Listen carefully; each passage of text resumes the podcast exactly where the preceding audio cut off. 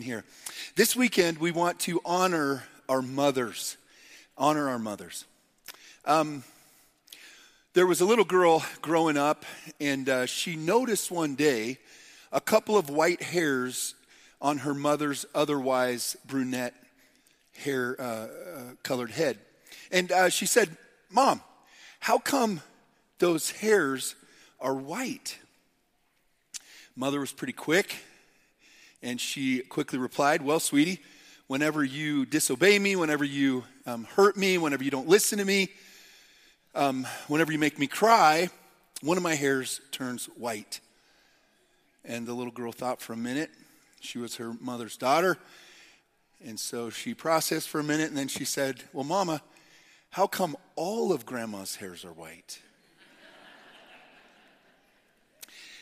In my home growing up, our mother taught us the rules for the most part. I know my dad did too, but he was busy. He was working. He was going to school. There was a lot he was involved in. But my mom taught us, and I know the greatest influence on my life regarding my faith in Jesus is my mom. She really instructed me. She discipled me, practically taught me how to put into practice. Not just know God's word, but how to live it out. And so my mom really did that. Now, my dad wasn't as round, uh, around as much, but he was the enforcer when on occasion, perhaps, um, I wasn't responding as quickly as I should to my mother's instruction. I think in the scriptures we see that uh, both men and women come from God, right? We're all made in God's image, and so we see in the Bible, God really fills both roles of, spiritually speaking, of father and mother. We see the instructions of God given to us starting very early on in the Old Testament. The instructions, how we're to live, the commands, the decrees. Um, so we have a way in which we know we should live. That's what my mom did. And we also see God um, as the enforcer of those rules, right? Here's what's going to happen to you if you don't follow them. We need both in our lives, and we can see in the scriptures that God really fills all of those roles. The Bible, such a powerful book. It's really not a book, it's a library of instruction to us. It goes back um, to the beginnings of human history. It's an ancient book. And yet one of the things I discovered this week is that really the Bible is interconnected. Um, there is uh, an image that I found this week. It's been around for a while. I don't know how I missed it. It was put together by some um, instructors and teachers, and it reflects the interconnectedness of the Bible. Jordan Peterson, who you may have heard of, he commented that the Bible, based on this image, is the first hyperlinked text that's ever existed. Now, hyperlink just means interconnected. Think of Wikipedia. When you use, if you use Wikipedia, you'll find, um, you look up something and you'll find a description of it with lots of information. And inside of that, you'll find links to other things that pertain to that same um Uh, topic or subject that you're looking up. And so there's an interconnectedness. Now, the difference with the Bible is you don't click a mouse, but even from the most ancient of, ancient of times, as the Bible evolved and developed and was written and put together, it was quoted, and the authors who were human would quote one another. And so this knowledge, this revelation became a web of interconnectivity, hyperlinks, so that when you read the Bible today, you are on a journey of discovery. You can know that whatever chapter you're reading in, there are verses that most likely are referenced or quoted in some form somewhere else. And so you can go on a journey of discovery regarding what God has to say, what his revelation to us is. sixty-three thousand seven hundred seventy-nine interconnected verses, quotes, cross-references. The Bible is a work that reflects not just a human project. It really reflects the true authorship, who is God, that he has overseen this work. It's his truth. It's his revelation. The Bible is called special revelation. As we look at creation and the world we live in, that's general revelation. Generally, we should be able to look at that, and the Bible tells us we know there's a God by observing the created world and the universe. But when we look into Scripture, we see God's specific instructions for us. As we look this week, or this weekend, take a little pause in our series, working our way through, um, working through uh, the book of First Corinthians, we see that this Scripture, we're going to look at an example of this um, a passage in Scripture that shows up very early on, but is utilized and used and quoted throughout the whole of Scripture. Um, this Scripture we're going to focus in on has to do with honoring our mothers. Now, it's going to talk about parents, but humor me. I'm focused on mothers today, as we should be. Um, and so when this command or instruction first shows up in the Scriptures, it shows up in the book of Exodus. Now, if you know the Bible, you know there's only, um, there's five books at the beginning: Genesis, Exodus, Leviticus, Numbers, and Deuteronomy. Those were all written by Moses, who was one of the greatest leaders in the nation of Israel. Now, Israel, uh, uh, Moses was a leader who came about through the direct oversight, right, and um, sovereign work of God. Moses was uh, a child born into a family who were um, slaves in Egypt. Remember, the nation of Israel got into Egypt because of a famine, and really through the miraculous work of God, where he elevated Joseph, one of Jacob's sons, to a position of authority so that he could um, oversee seven years of provision and plenty with rains like we're probably experiencing now. And then um, he oversaw seven years of famine where there was no food. And so the storage, the food that had been stored, became provision for the whole region. And Jacob and his family were in Canaan, but they ran out of food. And so they came down to Egypt and re, were reunited with Joseph. And as a result of that, the whole tribe moved to Egypt, and they flourished there and they grew there. But over time, a new Pharaoh came to power who didn't know Joseph, and they became enslaved. And for four hundred years, the nation of Israel was enslaved in Egypt. And at the end of that time, God raised up a savior for Israel by the name of Moses. And again, Moses was born to a Jewish family at a time when Pharaoh had decreed that all the baby boys born to the Hebrews would be killed. And yet Moses' parents created a basket. They hid him in that basket in the Nile River. And by God's sovereign plan, one of Pharaoh's daughters found Moses, and she allowed him to be raised by his mother, raised by his family, probably for the first four to five years until he was weaned. And then he went to live in Pharaoh's house, and he was raised under their education, the best in the world. And Moses recognized pretty early on that he was different. He knew he was a Hebrew being raised by the Egyptians. Why was he privileged? And he recognized pretty early on that maybe God had selected him to do something, to help his people. He tried on his own, in his own power. He killed an Egyptian taskmaster, and this got him banished from Egypt, hiding out in the desert for forty years. But at the end of that time, God appeared to him in a burning bush and called him back to help bring his people out of Egypt. And Moses did that. And as they wandered in the wilderness, headed towards the promised land, God gives Moses the Ten Commandments. And Moses reveals these to the nation of Israel. And that is where we find our verse that we're going to track through the Scriptures today. Exodus chapter twenty, verse twelve says, "Honor your father and mother, that you will live a long life, full life, Or that, excuse me, then you will live a long, full life in the land the Lord your God is giving you." Now, if you know the, the story of the nation of Israel, their first chance at getting into the land of Canaan and the promised land didn't work. They got scared. They didn't believe God could take them in, and so God ran them out into the wilderness again, and they wandered for forty years in the desert until a generation that was faithless died off, and then they came up to their second opportunity to enter the promised land. And in Deuteronomy, the law is presented again by Moses to the nation of Israel. Once again, in Deuteronomy five sixteen, the second time we see this verse show up, "Honor your father and mother as the Lord your God commanded you. Then you will live a long, full life in the land the Lord your God is giving you." Then we have to wait some time before we see this verse, this command, show up again. The next time it appears in the Scriptures, it is being used by a young Jewish rabbi who has just started his ministry, and he's going throughout the land of Israel teaching and preaching, and he does some amazing things. He's healing people, he's forgiving sins, he's doing things only God can do, and we find out ultimately it's because he is God who came in the flesh, Jesus. And Jesus has some some interactions with the lawyers of his day, the religious leaders. And in one of those interactions, Jesus brings up this verse and this command once again.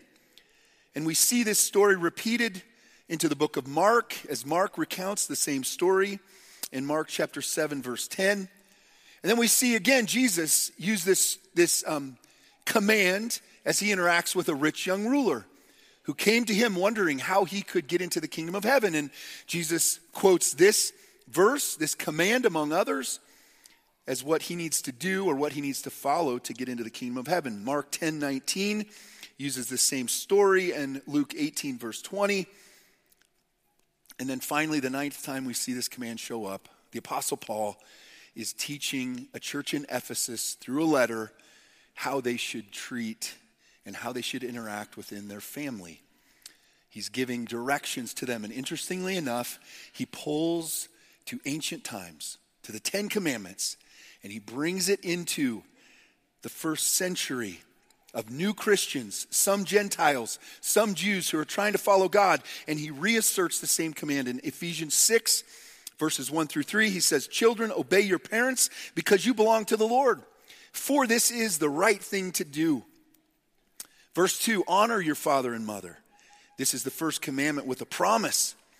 "If you honor your father and mother, things will go well with you, and you will have a long life on the earth." So I want to focus on Ephesians chapter six, verses one through three for this message and unpack, I think, three aspects of this passage, this instruction. You know, the instructions of God come from the character of God. Whenever we get a command or an instruction from God, we get the character of God, because God perfectly matches what he teaches us and what he wants us to do. And we learn from the scriptures that we were created in God's image. We're created to reflect him. To reflect him, the Bible, some people call glorifying him. That simply means to shine God through our lives. Think of the moon, how the moon shines and reflects the sun. The moon doesn't have light of its own, but it reflects the, the light that comes from the sun. And this is the same thing for us. And so God's design, his order in all creation, starts with the family. He created a man and a woman, and he told them to reproduce. And God built everything on the family, all of civilization. And so we must learn how to function inside of our families. And so in this passage, the Apostle Paul teaches this young gr- group of Christians, this young church, that it starts off when we're children, learning to live according to God's design. And so as children, we're taught we must obey our mothers. Read verse one again. "Children, obey your parents because you belong to the Lord, for this is the right thing to do."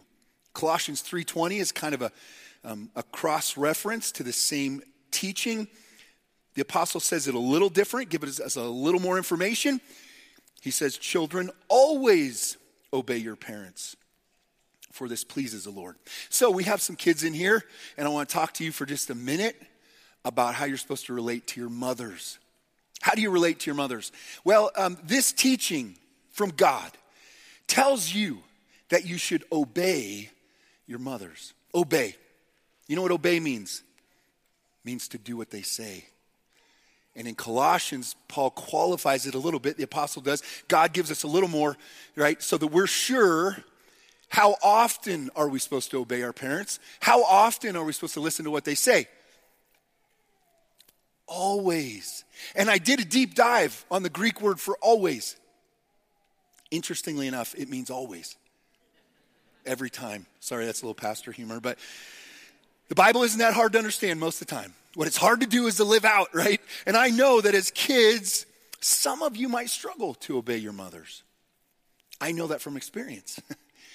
Because I grew up, seems like just yesterday, that I was a kid trying to listen to and obey my mom. And there were times, because I was a really smart kid, there were times I was pretty sure my mom didn't know exactly what she was talking about. You know, I had a different view of things, or I thought I should be able to do something different than she wanted me to do. And so I would challenge her authority at times. One of the things that helped me was I also knew God's word, and I also knew God. um, I made a decision to trust Christ when I was very young. And so it is difficult to obey, but I want you to know something, kids, that God is with you. The things that God asks us to do are not impossible for us. They're not beyond our ability to do. And so, though at times it may seem like it's hard to obey your mom, I want you to know that you're you're capable of it, okay? And that God will empower you to do it. He'll give you the strength. God is not leaving you on your own to, to flounder around and try to make it. He's going to help you. And so, my prayer for you is that you know God, that you put your trust in Jesus. That's why you're here in church. The message here that we um, are trying to help our kids learn is that God loves them, that they have uh, sin in their life, and that they need to put their trust in Jesus to be forgiven and to walk with him, and that God wants to empower you to live. Like I said, I know if you, as you move into our teenage years, it even gets a little more difficult um, to obey our moms. Moms are tasked with getting the kids to behave, getting the kids to obey. Oftentimes without dad around. I uh, don't know how that works, but that's how it was in my home. And at times that was a little difficult for her. Um, kind of makes me think of the young mother who was trying to raise her little son and had difficulty getting him to listen. And she knew, though, that she should have the last word. Like I always tell mom, uh, moms and dads, you're supposed to win. Your kids aren't supposed to win. The world goes in the wrong direction if kids win, okay? So parents, you're supposed to win. Uh, we love them, but but you're supposed to win. And so she knew that. And so she wanted to have the last word with her kids. And uh, and so she was battling with her son one day, especially difficult. And uh, and And the reason it was hard is that for some reason, he did not respond well when she said no. I don't know if you've ever had that happen, but he didn't want to hear the words or the word no. And so he didn't respond well. He'd push back and why not, mom? And you know how it goes. And so um, one day was really, really difficult. She got really frustrated. And finally, she threw up her hands and she just shouted, "Fine, Billy, all right, do whatever you want. Now try to break that rule." Right? Kids, do you know you belong to Jesus? You belong to him. Your family belongs to him. God calls you to live under your parents' authority. And I know that it's difficult. You might say to yourself, "Well, my mom doesn't always act right. She doesn't always act like a Christian woman, Pastor. You don't know what she's like at home. I mean, you see her at church and everything looks great, but you don't know what she's really like. She's not always nice. She doesn't always handle herself well. Sometimes she loses her temper, you know." And to that, I just want to remind you, kids, you're not asked to obey your parents because they're perfect. That's not the qualifier. If God wanted that in the Bible, he could have put it in there, right? He could have said, "Okay, children, obey your parents only when your parents are living like they should." He doesn't say that. It's kind of an absolute, right? And the reason it's an absolute is because God has created the world with an order. And we need to live under it. We need to live in accordance with it. And as hard as it may be, obeying your mom is teaching you to succeed in the world. If you don't o- learn to obey your mom, someone somewhere is going to have to make you obey. Um, and it gets more difficult and more messy as you get older. Believe me, it's a lot easier now to wrestle with and learn how to obey your mom. And on those times that you think your mom just doesn't know what she's talking about, you're pretty sure she's off, I just want to give you a little insight and reminder here on Mother's Day twenty twenty-three. Your mother is really a genius, okay? Remember, you're here because of her, okay? If she wasn't very smart, if she wasn't a genius, you wouldn't be here. So she had enough intelligence and genius to do the work to bring you into the world. And she did a lot to make sure you got here, right? And she really has a lot invested in you, a lot of skin in the game, as we say, right? And so she cares how you turn out. And her goal every day isn't to get up and make you do things you don't want to do because they're bad for you. Her goal isn't to say no because you really would be better off if you did those things. No, her motivation is to help you grow up. And I just want to confess this here this morning as a dad, and most dads know this is true. You came into the world because of your mom, and you're still here because of your mom. If it was up to your dad, you probably would have starved to death, got lost, or been eaten by wild animals a long time ago, okay? I only know that because I'm a dad with three kids that were raised. They're here because of their mom, mostly. So I just want to remind you that your mom really is a special person. She has a lot invested in you, and she's trying to help you. And the best thing you can do is let her help you, right? Um, so I want to give you an assignment that will take the next month to complete. It's very important, very important. We could all probably benefit from it, but I want to give you kids especially an assignment on this Mother's Day. I want to, to create a list of thirty-one things that your mom does for you. If you can't, if you don't think there's thirty-one things, then you need to buy a clue, as they say. You need to wake up. You're oblivious. There are things being done for you that you're not recognizing. So your mom does way more than thirty-one things. Uh, so you need to come up with thirty-one. Get some help if you need to. But uh, come up with that list. And over the next month, I want you to thank her each day for one of those things. It'll take you a month to do it. Um, the first time you do it, after your mother gets up off the floor from passing out, she will appreciate um, that you are thanking her. Your mom's going to do the same work anyway. She's going to sacrifice for you. She's going to pour out her life for you. But let me just tell you, it will benefit you to say thanks. And it'll encourage her too. I know not all families have two parents that are trying to follow Jesus. Some families maybe just have one. And I want you to know that, kids, you're still blessed, and your life can still be blessed by God and will be because of just one of your parents that's trying to live for God, trying to follow him. Sometimes it's dad, but a lot of times it's mom. And I've watched a, a mom raise three boys, grow them up, send them off into the world to get married and have families, and follow Jesus without one Um, without her husband lifting one hand to help her. And so I want to tell you that First Corinthians chapter seven talks about this. God will bless your life and is still going to bless your life, even if you only have one parent following him. Just trust him and thank him for the family that you're in. God has had a big part in that.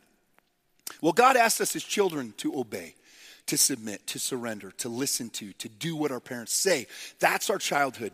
But as we transition into adulthood, we take a different posture. And the Bible teaches us really what we need to do into adulthood as we um, uh, treat our parents and especially our mothers correctly. And so as we grow, as we move into and create our own families, we know that we come out from underneath the authority of our parents. So our mother doesn't keep telling us what to do after we're married, right? We've created our own family. We leave our parents and we start a new family. We we don't continue to be supported financially by our parents. We gain our own autonomy. But as adults, we are taught in the scriptures that we honor our mothers. Look at verse two. This is really the command that comes out of Exodus. Honor your father and mother. This is the first commandment with a promise. A place of honor is an elevated place of respect, recognition, and care. Um, Jesus, as he battles with the Pharisees, the religious leaders in Matthew fifteen, in the New Testament where he quotes this command, here's how the interaction goes with these religious leaders. Some of the Pharisees and teachers of religious law now arrived from Jerusalem to see Jesus. They asked him, "Why do your disciples disobey our age-old tradition? For they ignore our tradition of ceremonial hand-washing before they eat." Essentially, they're saying, Jesus, your disciples are not washing their hands correctly before they eat. You may think that sounds more like your mom than a bunch of religious leaders, but Jesus replies, "And why do you, by your traditions, violate the direct commandments of God? For instance, God says, honor your father and mother. And anyone who speaks disrespectfully of father or mother must be put to death." Kids, it could be a lot worse than it is in your home. It was in the Old Testament. Verse five, "But you say, it's all right for people to say to their parents, sorry, I can't help you, for I have vowed to give to God what I would have given to you. In this way, you say they don't need to honor their parents. And so you cancel the word of God for the sake of your own tradition. You hypocrites, Isaiah was right when he prophesied about you, for he wrote, these people honor me with their lips, but their hearts are far from me. Their worship is a farce, for they teach man-made ideas as commands from God." Um, it's absolutely essential for us as we move into adulthood to honor, to elevate, to care for, um, to put in a position. I want to tell you that it's going to be difficult for you as parents to create an environment in your home where your kids respect you if you're not honoring your parents. And honoring your parents says a lot more about you than it does about them. To honor them doesn't mean that they were perfect and did everything right. They might have been horrible. Might have been derelict in their duty as mom. Might not, she might not have done the things that she should have done. But see, for you to honor her doesn't require that. It means that you have come into a relationship with Jesus, that you have grown in your character to reflect what God is requiring of you. And so honoring parents becomes absolutely essential for us to do well in this life. And it's not easy. I know when I first started dating Mary in college, we had just met, we dated a few months, and Thanksgiving came, and she invited me to go home and meet her parents, and I was excited. They were a farm family and um, had homesteaded back in eighteen eighty-three and multiple generations, and I was going to get to meet them, and so we went home, and uh, it was wonderful, and I found some things that really impressed me, that they had honored their parents in ways that I'd never seen before. I mean, her parents had continued to care for their parents, even having them live with them, live on the place, caring for them personally until they passed away. I'd not seen that kind of investment, that kind of honor given, and so I was impressed by it. Consider how important parents are in that God refers to uh, or wants us to refer to him as Father with that parental connection and relationship. Holding your mother in high regard is very important.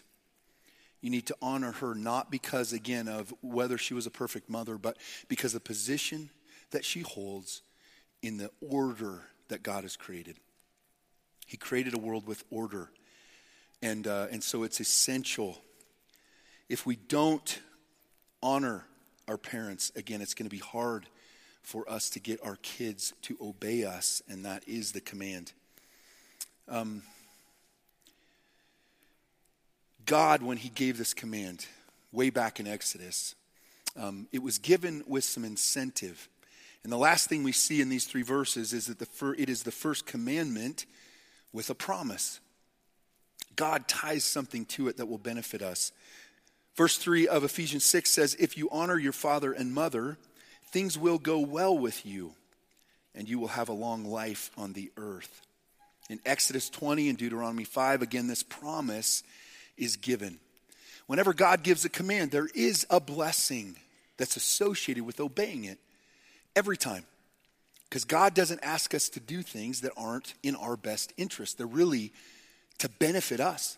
But in this case, this is the first commandment given in the Bible that has incentive tied to it. God makes a promise to the people of Israel. You're going to live a long life. Your life is going to be better if you'll do what I say and honor your parents, honor your mother. And I have, uh, you might ask yourself, why? That's what I do. Why would God do that? Why is this the first commandment of the of the uh, ten given that has a promise tied to it? Well, when I hear a promise, I think of incentive. And so God is incentivizing the keeping of this commandment. That's how important it is. He puts it right into the document, right into the law. Hey, guys, if you'll obey this command, then I'll promise to bless your life. Why does he do it? Well, maybe in part, it's because of the essential nature of family. Again, that was God's plan A. He didn't really have a plan B for the world to work, for civilization to exist.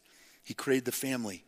Everything rides on it. And so it is so essential that we get this, that we honor our mothers. God commanded it because it's so important for us as a people.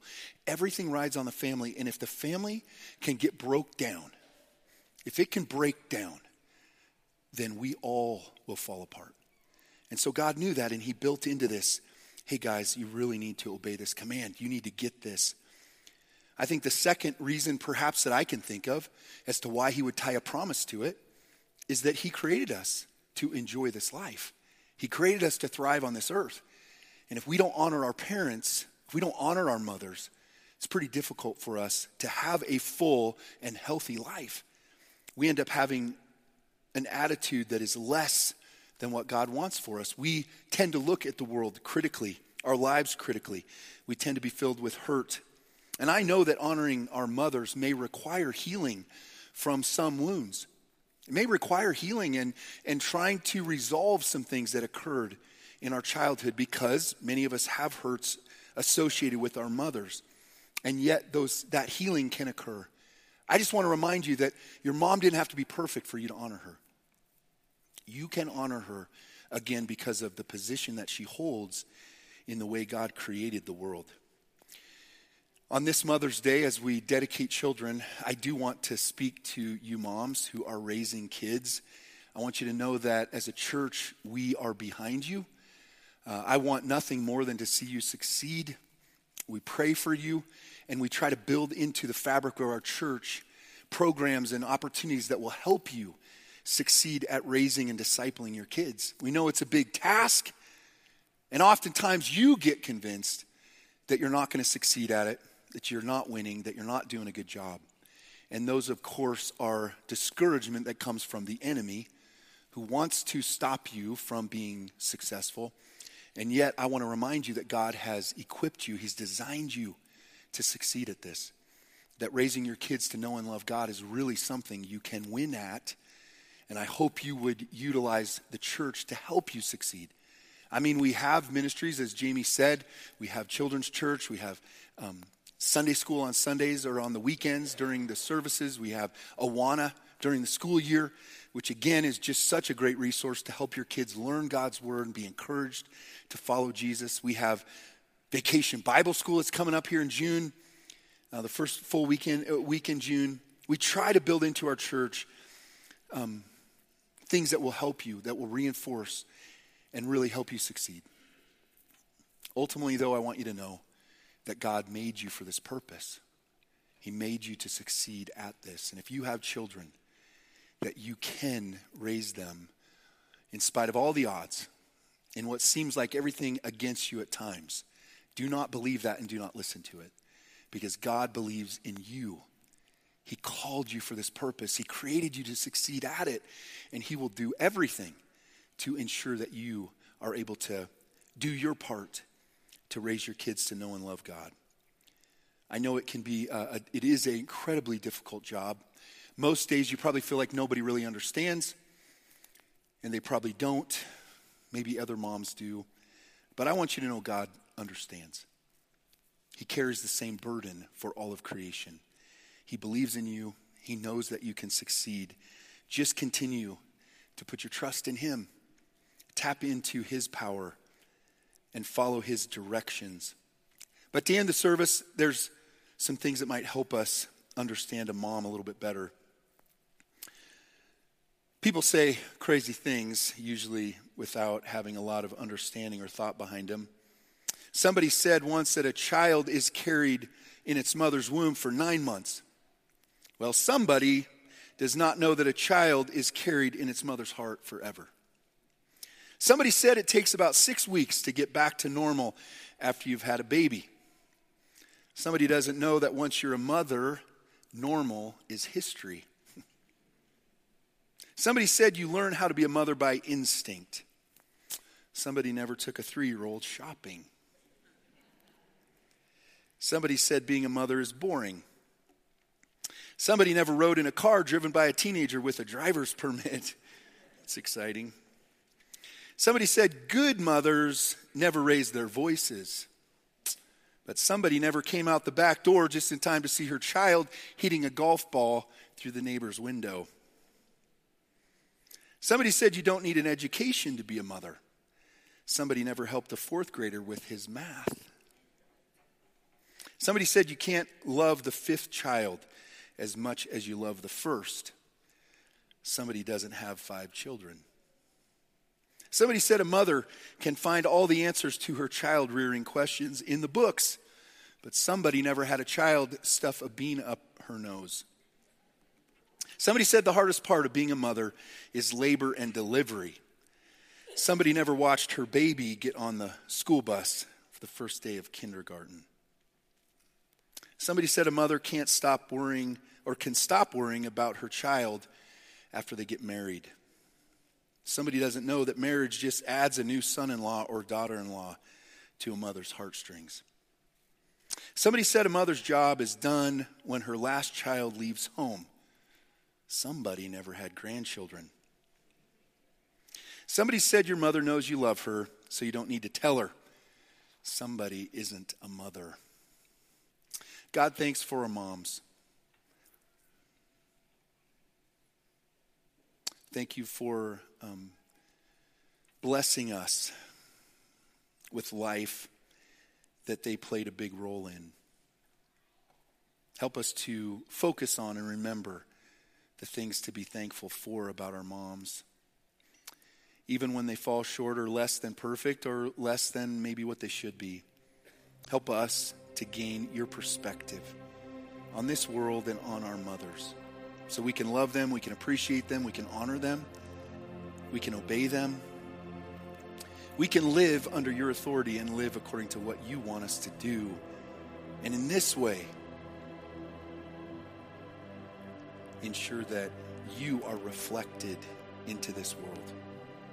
God, thanks for each and every mother here. And we know that not all of our women are able to be mothers, but we all have a mother, and so we're thankful for them. And again, we just pray that you'd bless them, you'd encourage them, you'd speak strength into their life and courage, help them to listen to your voice, not their own, not the discouragement that trickles in.